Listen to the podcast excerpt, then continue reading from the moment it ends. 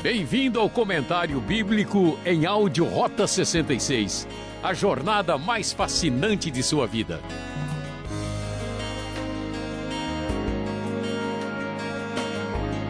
Estudo 9, baseado em Gênesis 6. Corrupção gigante, Gênesis capítulo 6. Vamos prosseguir pelo nosso programa Rota 66, falando hoje sobre o início do período do dilúvio no livro de Gênesis. Como nós vimos, nos capítulos anteriores, nós podemos observar que houve uma decadência na raça humana. Depois do pecado de Adão, nós tivemos o aprofundamento da ruptura, do distanciamento entre Deus e o homem na civilização de Caim. E agora, no capítulo 6, a Bíblia vai mostrar que este aprofundamento de distância entre Deus e o homem se tornou mais grave na ocasião do início do dilúvio, quando Deus resolve trazer grande julgamento sobre a face da terra. Este aprofundamento da queda humana se verifica quando o texto bíblico diz, por exemplo, no versículo 5, que o Senhor viu que a perversidade do homem tinha aumentado na terra e que toda a inclinação dos pensamentos do seu coração era sempre e somente para o mal. A Bíblia nos diz que os chamados filhos de Deus viram as filhas dos homens e achavam a elas bonitas e escolheram para si aquelas que lhes agradaram. Então Deus diz que por causa da perversidade do homem, seu espírito não contenderia com ele para sempre, e então estabelece um período de no máximo 120 anos para a permanência do homem na terra até a vinda do dilúvio. Há uma decadência geral, uma corrupção completa da humanidade. A imoralidade cresce surpreendentemente, tanto é que este episódio, por exemplo, das filhas dos homens, que aparece aqui no versículo 2 do capítulo 6, nos mostra a criação de haréns. Lembre-se que a bigamia já havia sido instituída na civilização de Caim e agora, na época anterior ao dilúvio, esta situação aumenta muito e há uma espécie de enfraquecimento do casamento conforme tinha sido planejado por Deus. A maldade humana cresce de tal forma que Deus resolve dar um basta. Esta maldade, ela não só deve ser apresentada e destacada como a prática perversa dos seres humanos uh, que vemos aqui, mas também como a comprovação de que o pecado do homem se manifesta na sociedade porque ele existe no coração. Então, o texto nos diz que a inclinação do pensamento do coração do homem era sempre e somente para o mal uma das doutrinas importantes da Bíblia é a necessidade completa de redenção do homem por ser ele pecador por natureza, por estar totalmente depravado no seu coração, longe de Deus e necessitado de salvação e de redenção divina. Isso se percebe claramente neste próximo, versículo de número 5. Ah, por isso, Deus, por causa da sua justiça, estabelece a necessidade de um julgamento geral. Deus não poderá permitir que as coisas continuem assim. Portanto, o julgamento cairá e atingirá toda a humanidade. Toda a humanidade será passível da grande condenação de Deus sobre a terra. Não havia mais nenhum justo. Versículo 9 nos mostra que apenas Noé é considerado justo e íntegro entre o povo da sua época, porque ele andava com Deus. Todo o restante da humanidade acabou se corrompendo. Por isso, Deus disse que iria fazer desaparecer da terra o homem que criei, no versículo 7. E não só o homem, mas também todos os animais, os grandes e pequenos, e as aves do céu. Deus diz algo forte como arrependo-me de havê-los feito. Pergunta que surge para nós é porque Deus vai também destruir os animais, novamente por causa daquela ideia que já vimos no início do livro de Gênesis que o pecado não fica no nível da individualidade. O homem é o representante ah, de Deus, uma espécie de grande zelador do condomínio, uma vez que o seu problema é sério, o seu problema atinge todos aqueles que estão debaixo da administração humana. Portanto, o pecado humano contamina toda a terra e, consequentemente, todos os animais. Por isso, infelizmente, os animais estão atingidos pela violência humana e vão sofrer com o resultado a do pecado que o homem praticou. E assim, então, todos os bichos, todos os animais que tinham fôlego de vida, que respiravam, estariam sofrendo da mesma forma que o ser humano, por causa do crescimento tremendo do pecado naquela antiga geração. Então, Deus ordena a Noé que ele construísse uma arca de madeira, uma arca bem grande. Esta arca tinha a cerca de aproximadamente 135 metros de comprimento, 22 metros e meio de largura e 13 metros e meio de altura, uma arca muito grande, especialmente para as proporções de embarcações mais antigas, e ela então deveria levar ali a família de Noé, que envolviam oito pessoas, ele, sua esposa, os três filhos e as suas noras, e também a levar um casal de cada animal para ser preservado e mais os animais uh, que sete pares animais dedicados ao sacrifício. E então o dilúvio está preparado para cair sobre a terra, enquanto Noé é, prossegue com a sua postura de firmeza diante de Deus. É impressionante que Noé é considerado justo e mantém-se firme na sua posição contra todos os homens de sua época. Noé não tinha apoio social, certamente foi ridicularizado pelos seus uh, amigos e pessoas de sua época.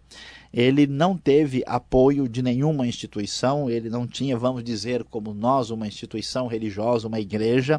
Ele ficou sozinho contra tudo e contra todos, mantendo a sua justiça. Por isso, Deus mostra a sua bondade, a sua benevolência para com Noé, porque ele insiste em ser justo, mesmo quando todos são absolutamente corruptos.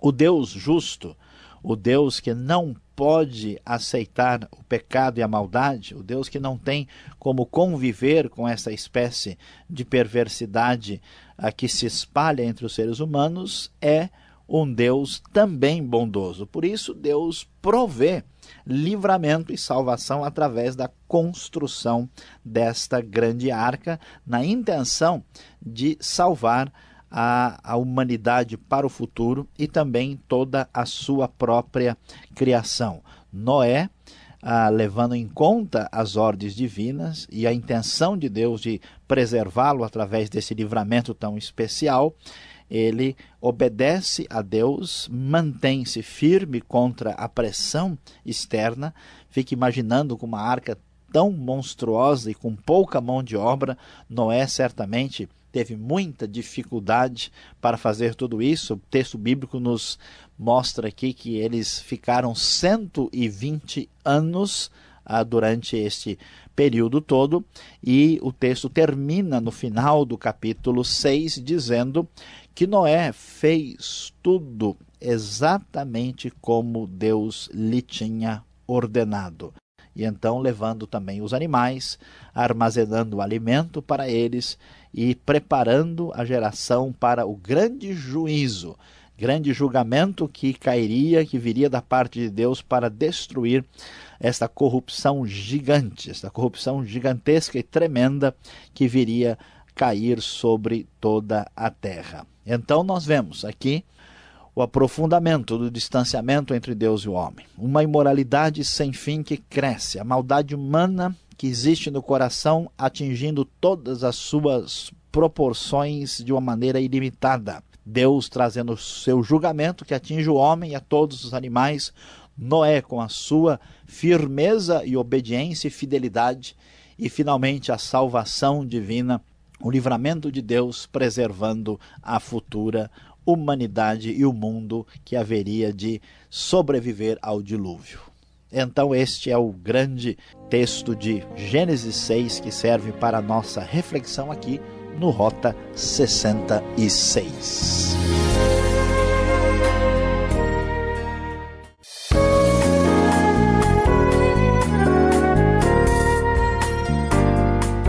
Depois da sua exposição, sua breve exposição, e aproveitando que antes que caiam as águas, as chuvas venham, eu tenho um dilúvio de perguntas aqui para você. E eu acho que o nosso ouvinte que está nos acompanhando também gostaria de parar agora o seu radinho para entrar com algumas perguntas para depois seguirmos em frente. Saião, quem eram os filhos de Deus e filhas dos homens? Você pode explicar um pouquinho melhor essa situação?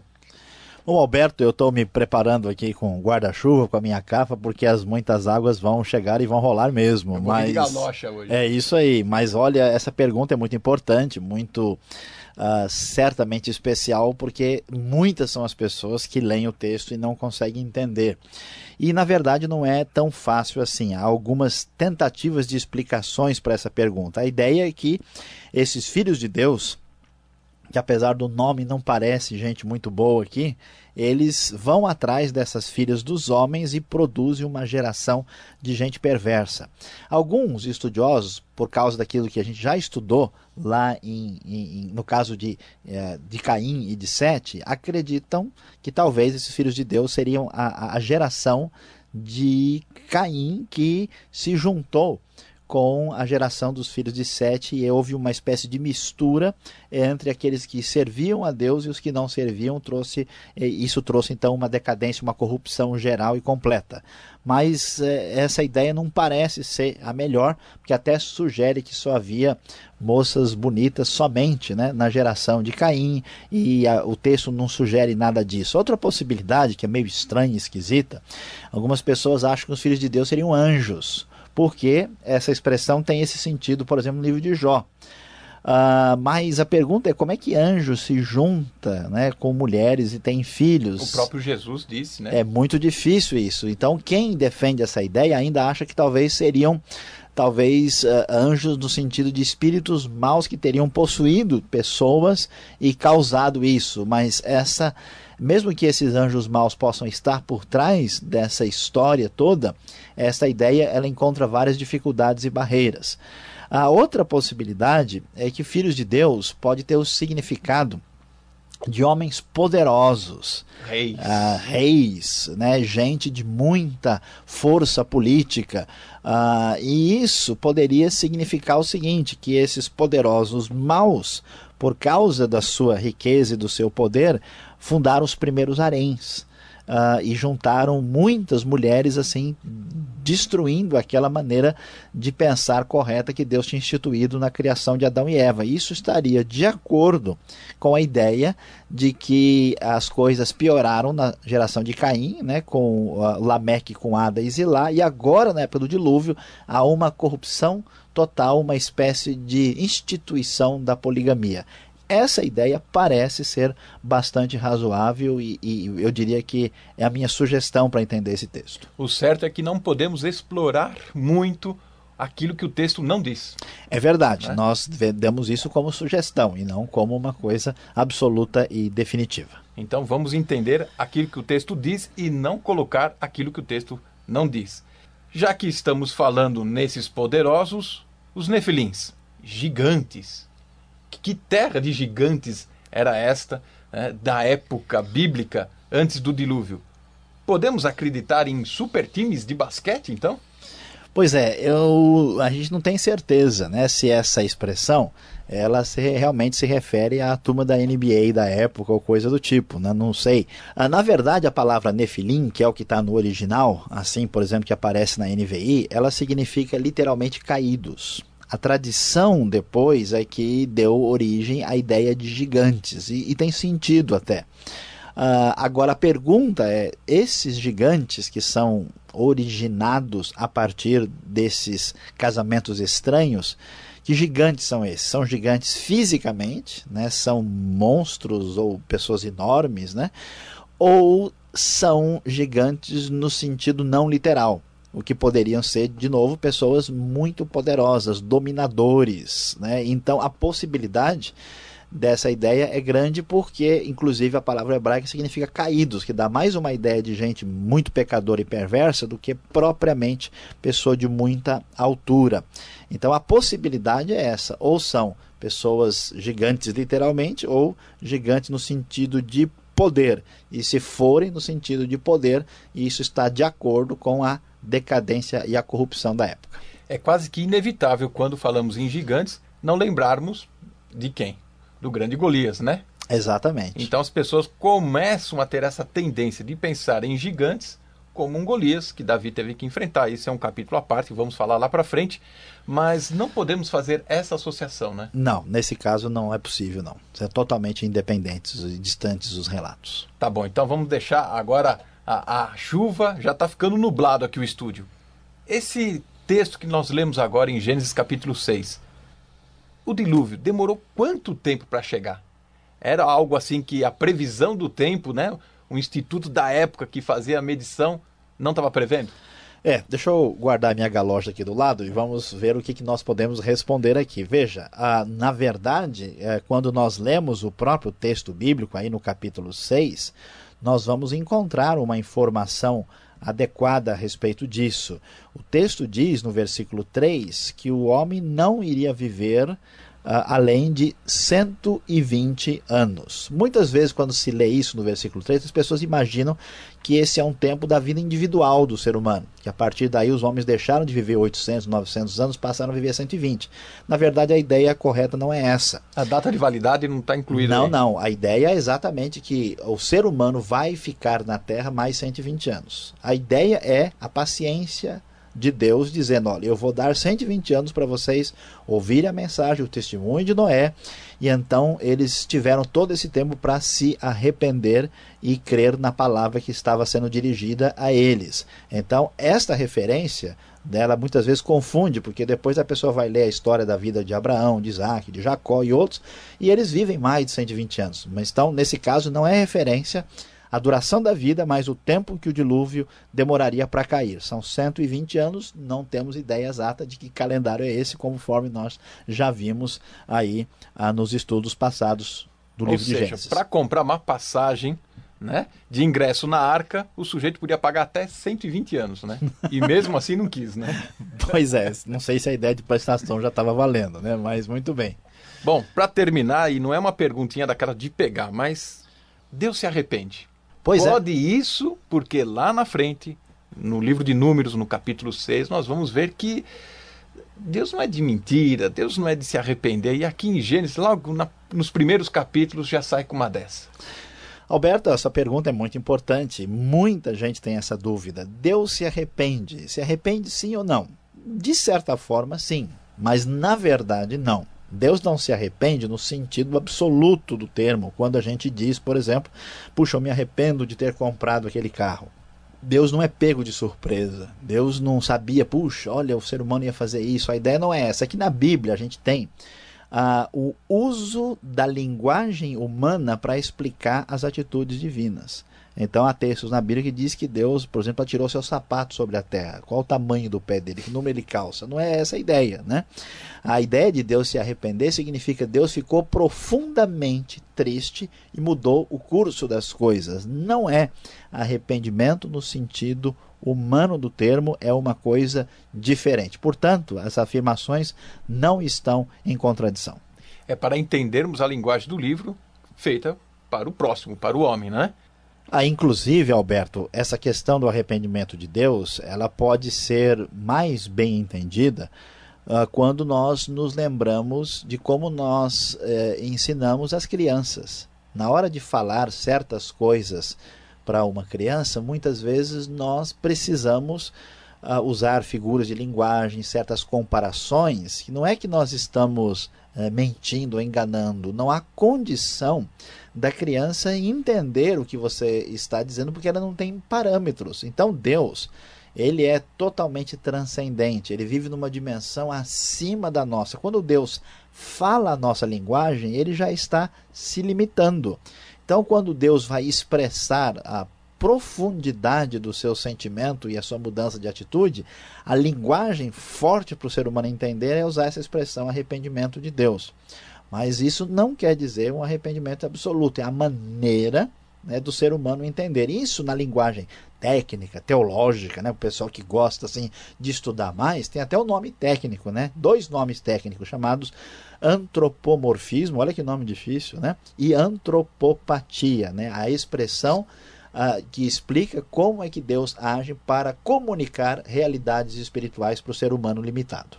Isso é um quebra-língua, viu? Essa explicação, né? Exatamente. Mas e... falei só uma vez para o pessoal não ficar assustado, hein? E de fato é um termo teológico que merece, né? Uma atenção especial. Quero agradecer as, as respostas das perguntas e vamos em frente até o final. Ok. Obrigado.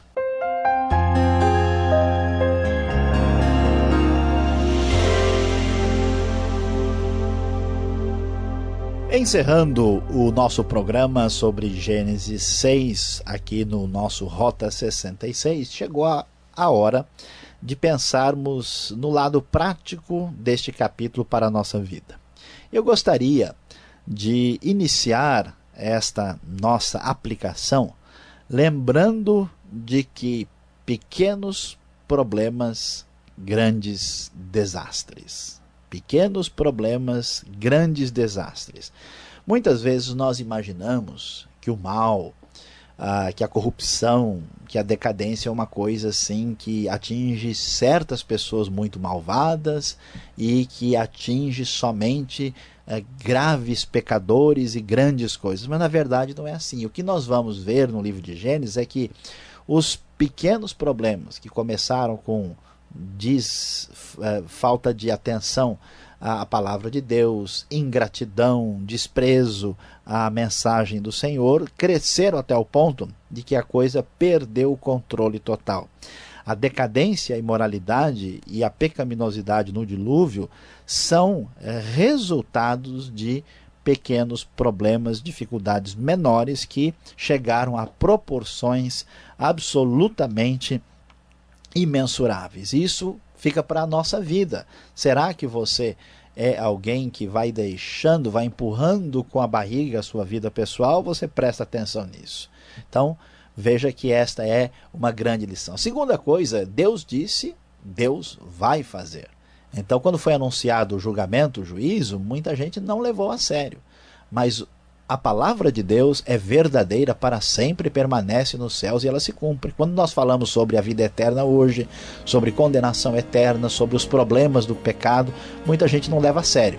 Mas isso é uma realidade que vai se cumprir. Deus disse, é verdade. E finalmente, será que nós temos a fibra e a coragem de Noé? Lembre-se, Noé foi capaz de estar firme contra todo mundo. Você é um Maria vai com as outras? Ou um João vai com os outros? Ou você tem a firmeza, se Deus disse e é verdade, vou seguir os princípios de Deus e não vou depender do que a sociedade diz. Seja firme e fiel como Noé, Deus irá abençoar você.